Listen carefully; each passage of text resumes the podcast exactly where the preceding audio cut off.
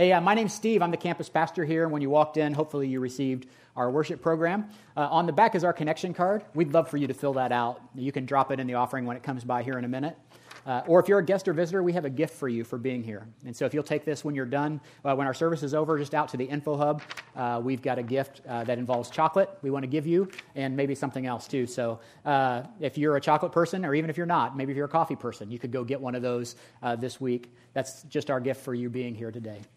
Hey, we're starting this six week series called Follow Me Today. And as we do that, uh, it's going to lead uh, to a time of baptism coming up in just a few weeks on March the 9th. Uh, we're going to do baptisms at both of our services on Sunday, March the 9th, 9.30 and 11.15. If that's something you've thought about, like you've uh, accepted Jesus' lordship in your life, you know, you've, you've uh, submitted your life to him, but you've never made a public proclamation of that through baptism, uh, right here in front of me on March the 9th, we're going to do that over two services. So we'd love for you to sign up for that. If you've got questions about that, you don't know what baptism's all about, you want to find out what Genesis believes about that, we have a Q&A session coming up on uh, March the 2nd. That's two weeks from today, I think, uh, in the living room just across the hall from here during our 11:15 service. And so you can sign up for that on the connection card as well. Uh, the other thing is if you've got kids that are thinking about being baptized, uh, we have a class called Dive, which is coming up on that same day on March the 2nd in two weeks uh, at 10:45 between our services for third to fifth graders. You don't have to remember that. It's all in your worship program. I'm just pointing it out for your uh, attention. The other thing I want to talk to you about is uh, first of all, if you're a volunteer at our church, thank you so much. Uh, we uh, do a lot at our church, but across, but we have two campuses, Noblesville and Carmel. Across our two campuses, we only have 11 full time staff that uh, try to do everything to keep this church running, but it's you guys who really do it. And we don't get to say thank you enough to our volunteers, but once a year we want to do that in a big way. And so that's coming up with our big event on February the 28th. This is on a Friday night. Uh, our theme this year is Winter Prom, and that means there's going to be dancing. Uh, if you're a Baptist and that makes you uncomfortable, uh, come anyway. It's going to be a great time. We like to cut loose as a church and have a lot of fun. It's going to be a great night. There's going to be worship. Uh, there's going to be a great uh, couple of surprises, thank you surprises that you won't want to miss. Um, you'll learn, for instance, that all of your staff members are fallible and uh, we all fall short of the glory of God. Um, through a video that we're showing. And also, uh, there's going to be a great time and laughter. If you come at 5.30, if you've got kids, drop them off at the church at 5.30. Just like when you went to prom, uh, go out to dinner. Have a nice dinner. Uh, hopefully, you didn't have kids when you went to prom, but maybe you did. But uh, drop your kids off, go out to a nice dinner uh, with your sweetheart, with a bunch of friends, and then come back at 7 o'clock to our Noblesville campus uh, for the start of the formal festivities. It's going to be a great time. But we need you to sign up. We need to know how many people are going to be there. So you can do that on your connection card or at genesischurch.me. We are going to do that because we like to celebrate as a church. We celebrate baptisms, we celebrate being together. We also get a ch- chance to celebrate giving back to the Lord. And we're going to do that right now. I'm going to invite our host team to come forward, and they're going to take up our offering.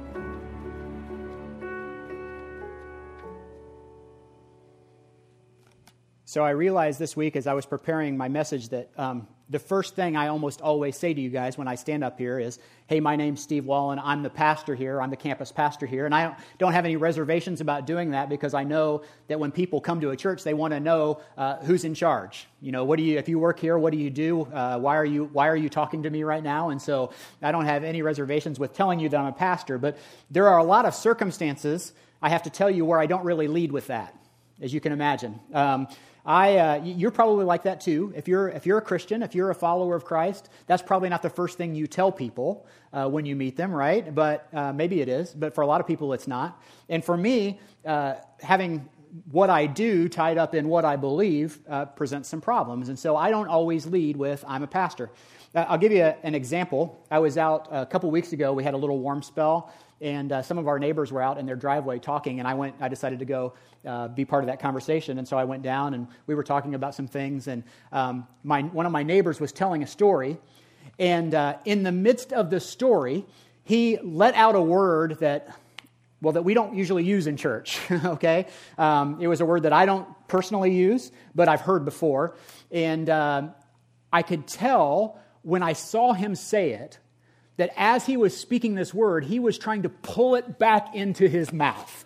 Okay, you know the situation I'm talking about? And so when he said this word, um, he looked at me, because he knows what I do. He looked at me with fear in his eyes, almost like his car was about to ram into a building and he went like this sorry sorry it was as if you know that i'd never heard that word before you know and so uh, but he was afraid to say it because he knows what i do. And so i have a lot of situations that i put myself in where i'm around people who aren't believers. Uh, for instance i run. Um, that's one of my things i love to do. And i like to run in situations and races and with teams that have a lot of non-believers on them. And so uh, of course when you get to know new people almost one of the first questions they always ask is what do you do? And so without lying, I'll try to tell them, well, I'm a speaker, I'm a public speaker, or I'm a writer, or I'm a teacher. I'll say something like that so that I can uh, carry on the conversation, maybe without drawing attention uh, to my faith. And I do that because of the very reason I was talking about with my neighbor. And you guys probably know this too. If you're a Christian, if you call yourself a Christian, when people start talking to you, if they know you're a Christian, they, they act different around you, don't they? Uh, and, and I don't want people to act differently around me, especially as I'm getting to know them. I want to know who people are. But a lot of people have this opinion of Christians that, that we're judgmental people, right? And that's because um, you can make the word Christian mean whatever you want. And so, if you are a, a, Christian, if you call yourself a Christian, you may have a very good opinion of Christians. You may think that they're loving people, that they're caring people, they care about their neighbors, that they're very moral people, people with high standards and high morals. You may think uh, when you hear the word Christian that it's people who don't drink or smoke or cuss or uh, do anything like that. Maybe you think of Christians as people who have their lives all put together. You see people that believe uh, what, you know, what you believe, and they seem to all have their life put together. But, but maybe you're here and you're not a Christian, and you have very negative connotation with the word Christian. Maybe you think Christians are judgmental. You know, maybe you think uh, they're, they're, hypocritical. We're all hypocrites. Uh, maybe you think they're narrow minded you know and so what about political positions? We see this all over the news. Um, there are christians in every conceivable political position. They range the spectrum from pro-life to pro, pro-abortion pro-choice from anti-gay to pro-gay marriage from pro-war to anti-war you know from uh, build bigger prisons to pro-social justice. You know, christians you, are all over the map. I mean, we live in a day and age and in a country quite honestly where it costs almost nothing to identify yourself as a christian in fact, did you know that uh, recent research indicates that still 80% of Americans would identify themselves as a Christian? These are people who are self identifying.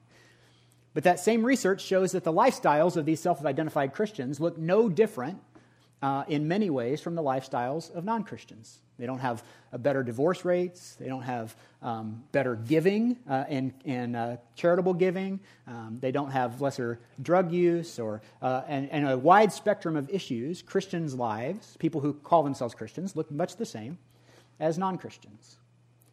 And so here's the thing we can make the word Christian mean whatever we want it to mean. You know, in fact, Jesus never called us to be Christians. You know, in fact, that word is only used a couple times in the Bible, and it's always used by people outside of the church, talking about people inside of the church. Uh, the problem with Christian is we can contort it to mean whatever we want it to mean. And so Jesus never invites us to become a Christian. In fact, if you study the life and ministry of Jesus, what you'll see time after time again in the New Testament is he invites people to follow him. And so, this is the question I think we should be asking every day, and every decision we make is this Am I following Jesus? Like when I make that decision, am I following Jesus down that path, or am I choosing my own path? You know, if, I, if I'm going to go that way, am I following Jesus that way, or is that just something I decided for myself? Let me tell you why this is so important. Um, I read this book about six months ago. There's a book called David Platt, uh, by David Platt called Follow Me. Um, and it was what got us thinking about this series. Uh, we're not going to go through the book as a church. We're not even going to require or recommend that you read the book, although it's there if you want uh, to go deeper in this, you want to learn more. Uh, Follow Me by David Platt is a great uh, resource for that. But I want to tell you why this is so important. Uh, there's a passage of Scripture that he points to in the very first chapter that has been really messing with me over the past six months or so since I read this book. It's got me tangled up in knots. In fact, it's really the reason that we wanted to do this series as a church. And if you have your Bibles, it's in Matthew chapter 7, uh, verse 21 through 23, but I'll put it on the screen. It says this This is Jesus speaking, okay? Not everyone who says to me, Lord, Lord, will enter the kingdom of heaven, but only the one who does the will of my Father who is in heaven. Many will say to me on that day, Lord, Lord, did we not prophesy in your name? And in your name drive out demons, and in your name perform many miracles, then I, Jesus, then I will tell them plainly, I never knew you. Away from me, you evildoers. This should bother us. I mean, if you're here and you wouldn't call yourself a Christian, if you're not a follower of Jesus, uh, this probably does bother you because it's probably one of the reasons you don't like Christians very much because we think we've got a monopoly on the truth. We're always pointing people to things like this and, and, and saying, hey, there's only one way, there's only one truth. And if, if you're in that camp and you're here today, I'm so glad you're here. And I hope you'll stick with us for six weeks. I think that we're going to address that we'll help you out with that. But if you call yourself a follower of Jesus, this should bother you anyway. Because this isn't um, heretics he's talking about. This isn't uh, uh, pagans. These are people who call Jesus Lord that Jesus says, Many will say to me on that day, Many. That means that people in the church are going to come to that day, and Jesus is going to say, I never knew you. People in our church are going to come to that day. Doesn't that bother you? And so, for the next six weeks, we're going to be in this series called Follow Me. We're going to look at exactly what it means to follow Jesus. And today we're going to focus on just that very first part, that invitation by Jesus uh, to people to follow him. And we're going to look at one story that I think tells uh, a great deal about that invitation from Jesus. And it's in John chapter 1. If you have your Bibles, you might turn them there. We're going to look at this one particular example to see what it means uh, for Jesus to have this invitation to us to follow him. John 1 35 is where we're going to start. We'll be in this story pretty much all morning. So if you've got your tablet or your phone and, and you usually read the Bible on that, go ahead and pull that out. I won't judge you and think you're texting your friend. Uh, if you don't own a Bible, we have one for you at the Info Hub. We'd love to give you as a gift just for being here today. Uh, you can pick that up right now if you want or on your way out this morning. John 1, verse 35. It says, The next day, John, now this is from this is confusing, okay, if you're not a Bible scholar, but this is in the book of John, uh, who was a disciple of Jesus, but this is not the John he's talking about. He's writing about John the Baptist, okay? So John the Baptist was there again with two of his disciples. So there are two men that were following John the Baptist. John the Baptist was appointed by God to go point the way to Jesus. He came before Jesus, uh, and, and this is what he does right here. He say, when he saw Jesus, when John saw Jesus passing by, he said, Look, the Lamb of God, all right? The Son of God, the child of God. Uh, the, there was some foreshadowing there too. But when the two disciples heard him say this, they followed Jesus. All right? John, people are following him. John points the way to Jesus, and his disciples start following Jesus instead. Turning around, Jesus saw them following and asked, What do you want? They said, Rabbi, which means teacher, where are you staying? And here's what Jesus says Come, he replied, and you will see. And so they went where he was staying and they spent the day with him. Now, I think this story is really a perfect place to start because it shows us some basic things that we can understand about this invitation from Jesus to follow him. All right, and these are three things that I've come up with. I'm sure there are more, but there are three in your notes in the back of your worship program if you want to follow along. Uh, and they're this. Number one is this Jesus offers the invitation. Jesus offers the invitation. It doesn't come from us. All right, uh, you may think that you've been searching for something. You maybe think that you've been seeking, and that's true. But before that, Jesus has been inviting you. All right, you, you may not even know what you believe about all this yet. Maybe you're here and you don't know what you think about Jesus, but Jesus is already in pursuit of you. All right? Now, um, this sometimes confuses people because it makes people believe, you know, if Jesus is pursuing me, then I don't have a choice, right? I don't have free will. Is that what you're saying? Well, no, that's not what I'm saying. But, but look at it like this if you've ever been to an airport, how many of you have been to an airport before? Almost everybody, good. If you've ever been to an airport, if you've gotten off a plane, and you'll see sometimes there'll be guys holding signs with a name on them, right? Have you ever seen that? Just nod your head if you're with me. Yeah, okay, good. A lot of you. So you see these people with a sign, they're holding somebody. Have you ever been tempted to like follow the guy with the sign and just say, I'm Mr. Smith, you know, or whatever? Um, I have, but I haven't done it. But anyway, you see the person with the sign, and what you know, if you're in that situation, say you get off an airplane and somebody tells you there'll be somebody there waiting with a sign with your name on it, as soon as you get off the plane, you're looking for the person with the sign, right? But long before you got there, the guy with the sign was there looking for you.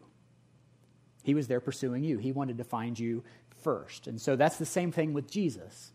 By the time you turn and you realize I'm ready to go look for something, what you'll find is that Jesus has been pursuing you all along. Well, how can you tell? Maybe you're in a situation where you don't feel like Jesus is pursuing you at all. How can you tell? Well, there's three ways I think you can tell. These are at the bottom of your notes if you want to write these down. But um, one, you may find there are some new people in your life. You know, maybe they're Christians. Uh, maybe it's a classmate or a coworker. Maybe it's a, a neighbor who's been inviting you to church. Maybe you're here with them today. You know, just elbow them if you are. Maybe it's a longtime friend that you've just recently gotten reacquainted with, either uh, through Facebook or a class reunion or something. And, but you notice something different about them. Like they're not the same person they were when you knew them back then. They have a peace or a joy about them that you don't usually see. They, they have different priorities than they had when you knew them before. They have different priorities than the other people you hang out with. your, your conversation with them seems different than your normal conversations. You know, they're, they're, they're deeper. They seem to genuinely care about you more than your other friends, even if they barely know you. Why? Why, why do you think your paths have crossed? Well, could it be that Jesus is pursuing you. He has a divine appointment for you to meet with them. And one of the ways that Jesus pursues us, shows his pursuit for us, is by sending people in our lives to be Christ to us. Uh, maybe for you, it's life circumstances. It's not new people, but it's your life circumstances that are changing all around you. Maybe some things have happened in your life that have you asking questions. Questions like, is this really all there is to life? You know, uh, it may be a negative experience, some challenge a job loss or a broken relationship or a business that failed or you know, physical or emotional issues. You know, you've come to the end of your rope and you're wondering, what's going on here? I mean, one of the ways that Jesus pursues us is allowing us to come to that place where, where we're desperate.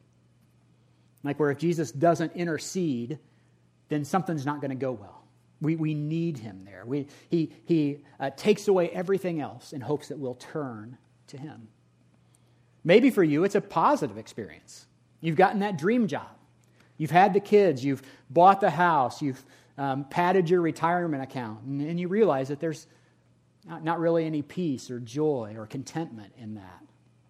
You know, sometimes Jesus pursues us by allowing us to experience the things we think will bring us joy and then showing us that really true joy comes only from Him. So maybe it's people, uh, maybe it's your life circumstances. For you, maybe it's like you're changing. You, know, you feel yourself changing on the inside. Maybe there's some circumstances or people, but maybe for you, something's happening inside of you.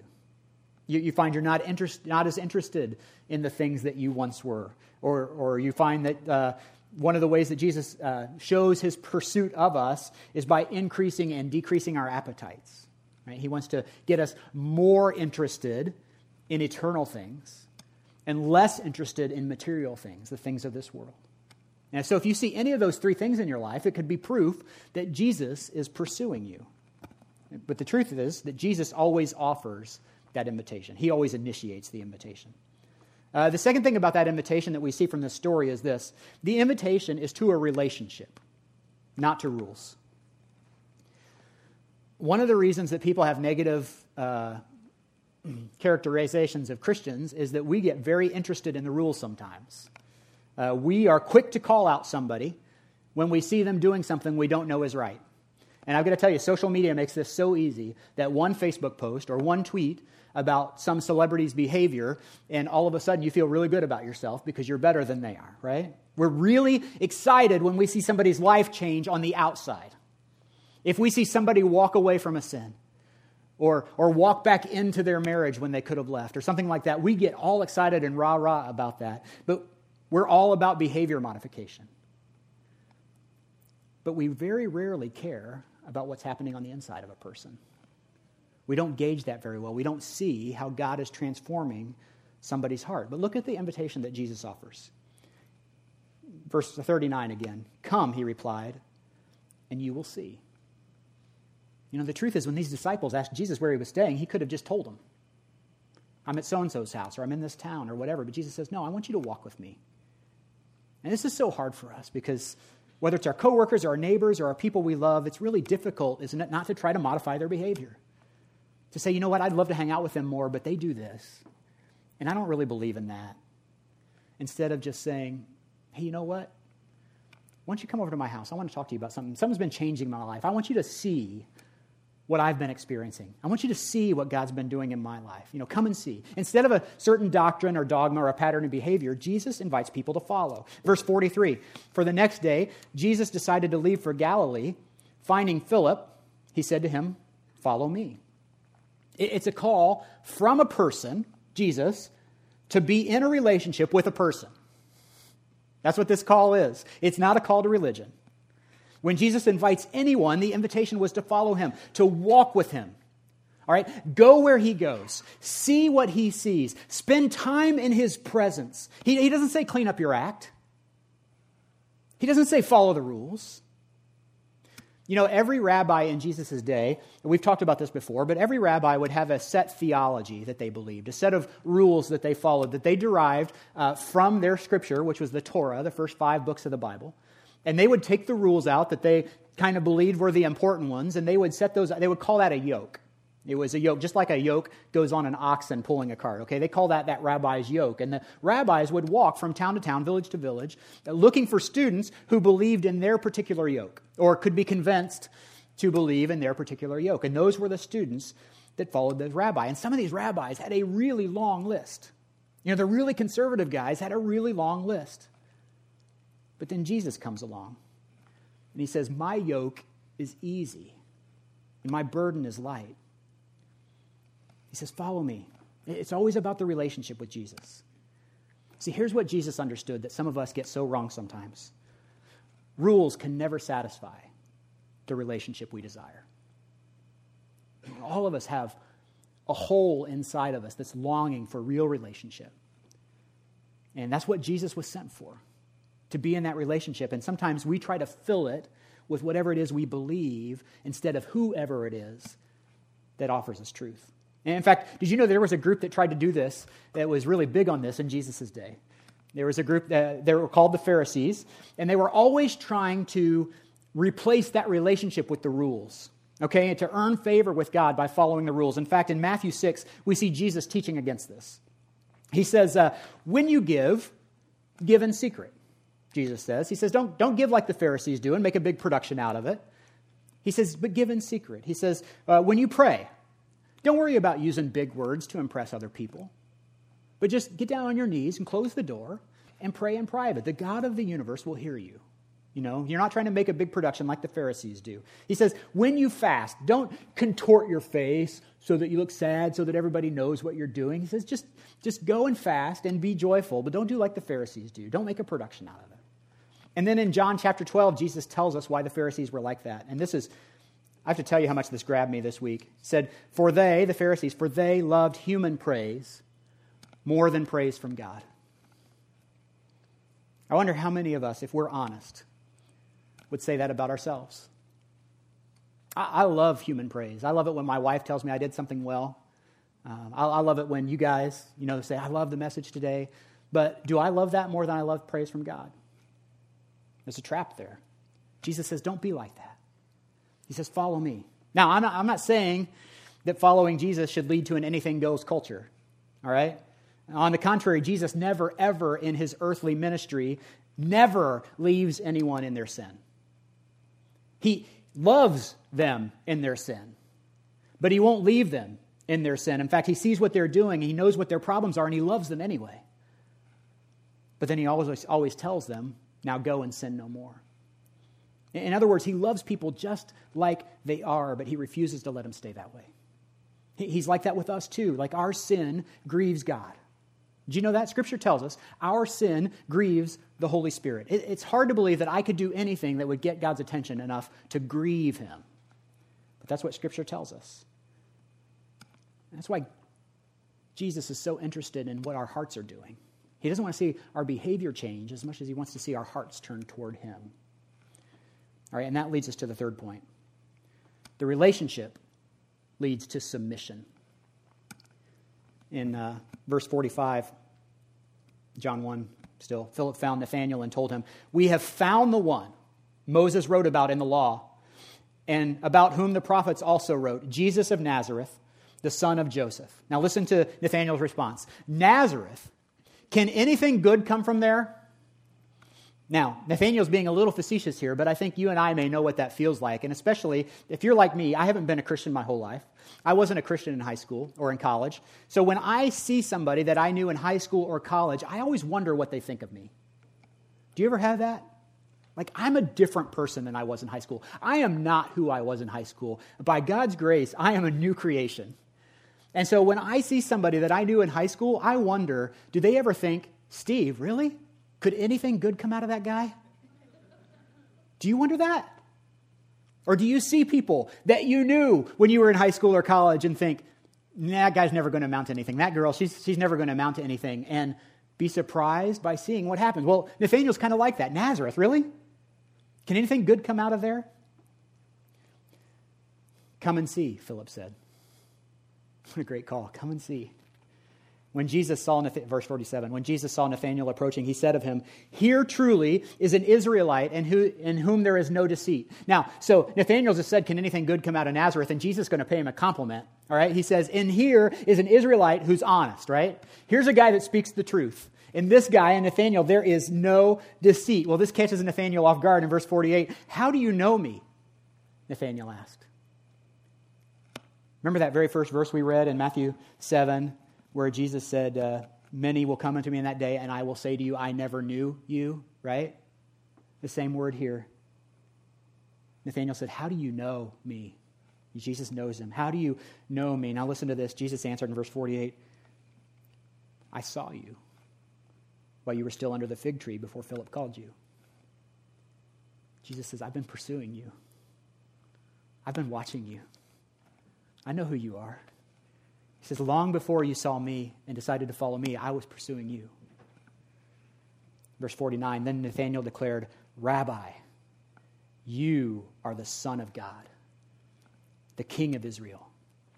You know, this passage captures this incredible moment where Nathanael understands who Jesus is and submits to him as Lord. That that relationship led to the submission. It looks here like Nathanael just falls at his feet, but what causes that? Well, we see Jesus has been pursuing him. Like there's a relationship there. It says, Jesus knew him. How do you know me? He asked. Well, see, Jesus has been pursuing him. He's been pursuing that relationship, and that relationship leads to submission. Now, submission is not a very popular word in our culture. Uh, we've to- taken it out of most of our wedding vows. Um, we don't talk about submission very much because we like to be in charge. Uh, that's the American way to be in charge of your destiny, right? To be in control of what's going to happen. If you are a sports fan, if you watch a football or a basketball team, when it gets close to crunch time, playoff time, uh, they always say, uh, you know, you want, your team wants to be in charge of their own destiny, right? And that means if I, as long as I win what I've got to win, as long as I do what I got to do, as long as I perform how I've got to perform, I'm going to end up doing what I want to do. We like to be in control. Submission doesn't go with that. Submission is against the American way. But I want to tell you, there is so much power in submission.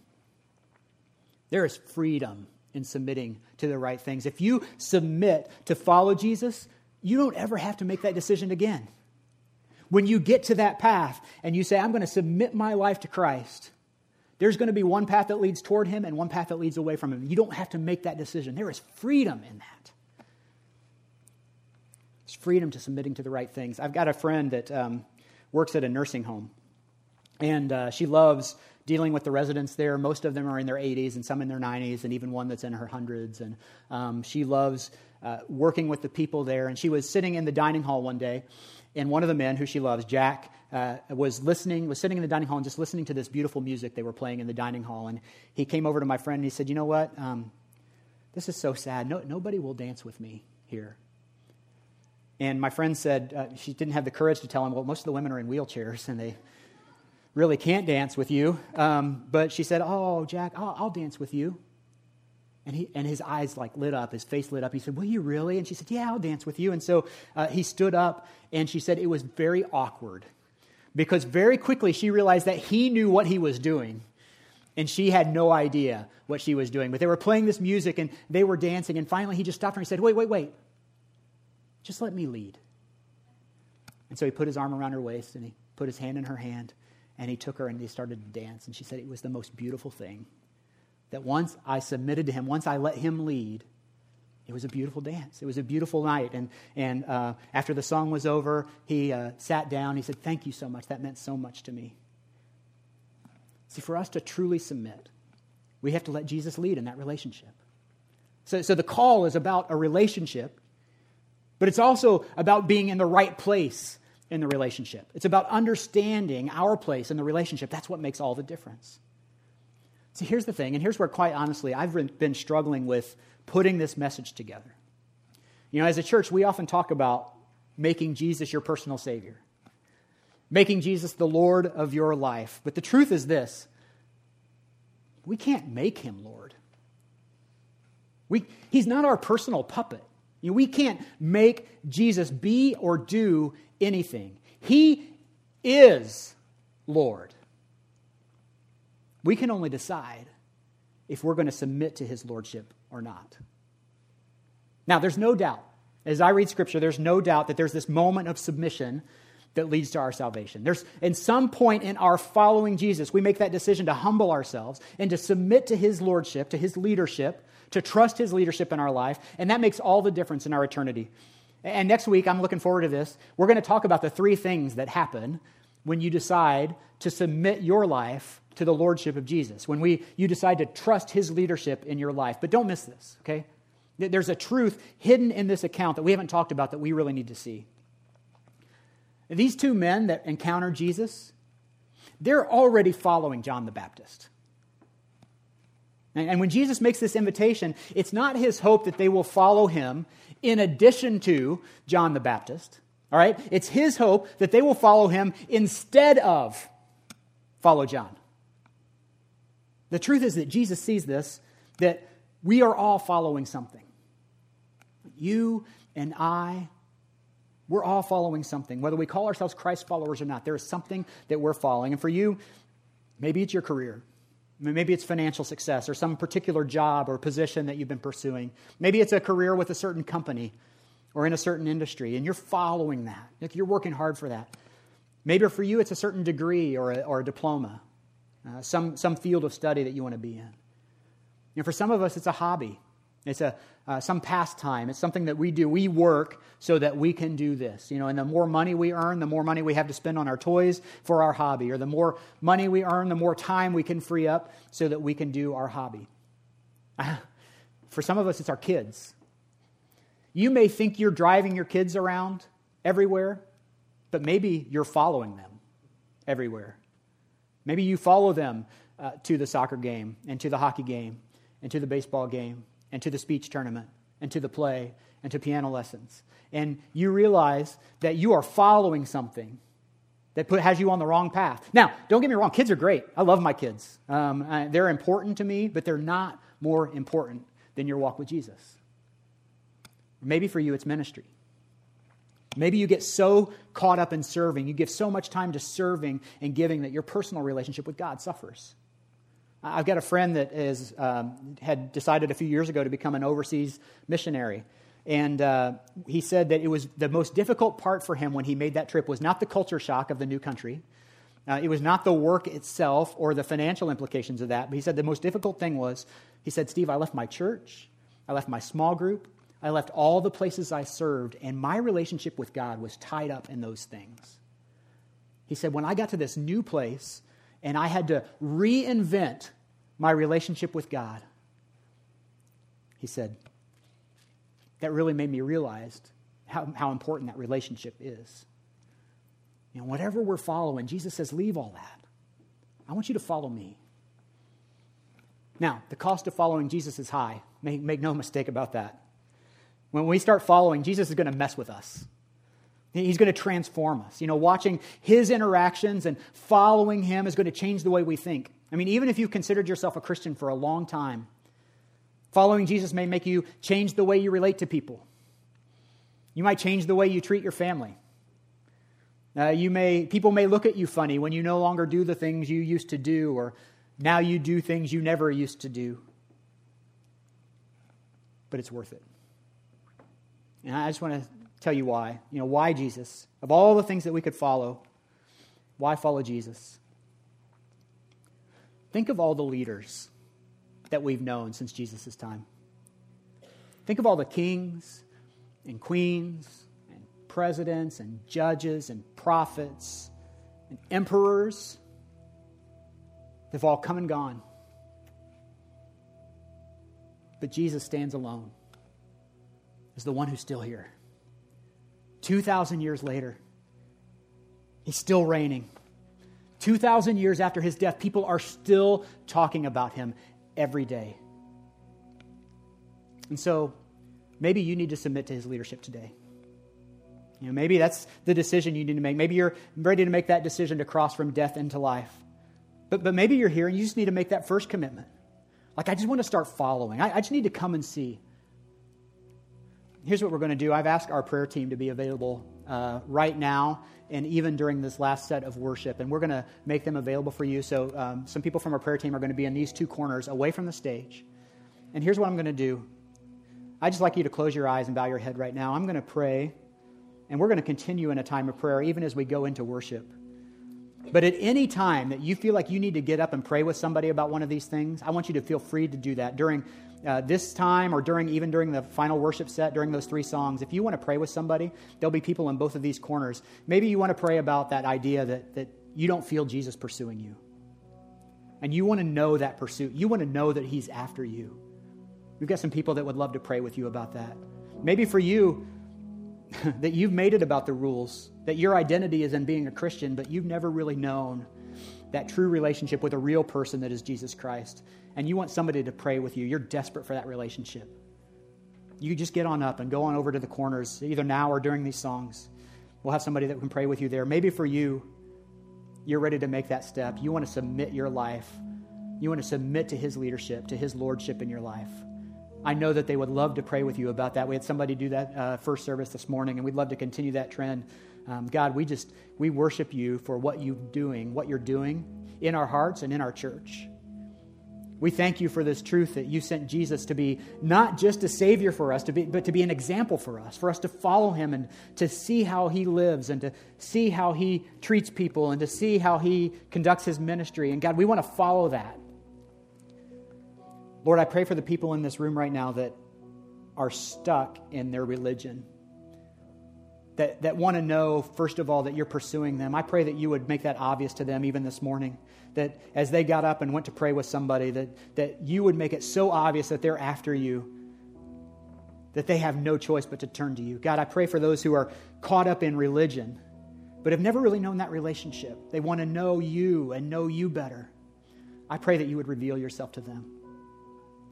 And Lord, for the people who really are in that spot where they know what they need to do, they just need to submit to your lordship. They've just been hesitant about that. I pray for courage this morning, that you would give them the courage and the boldness to come forward and make that proclamation today. God, we thank you for that. We thank you for your son, Jesus.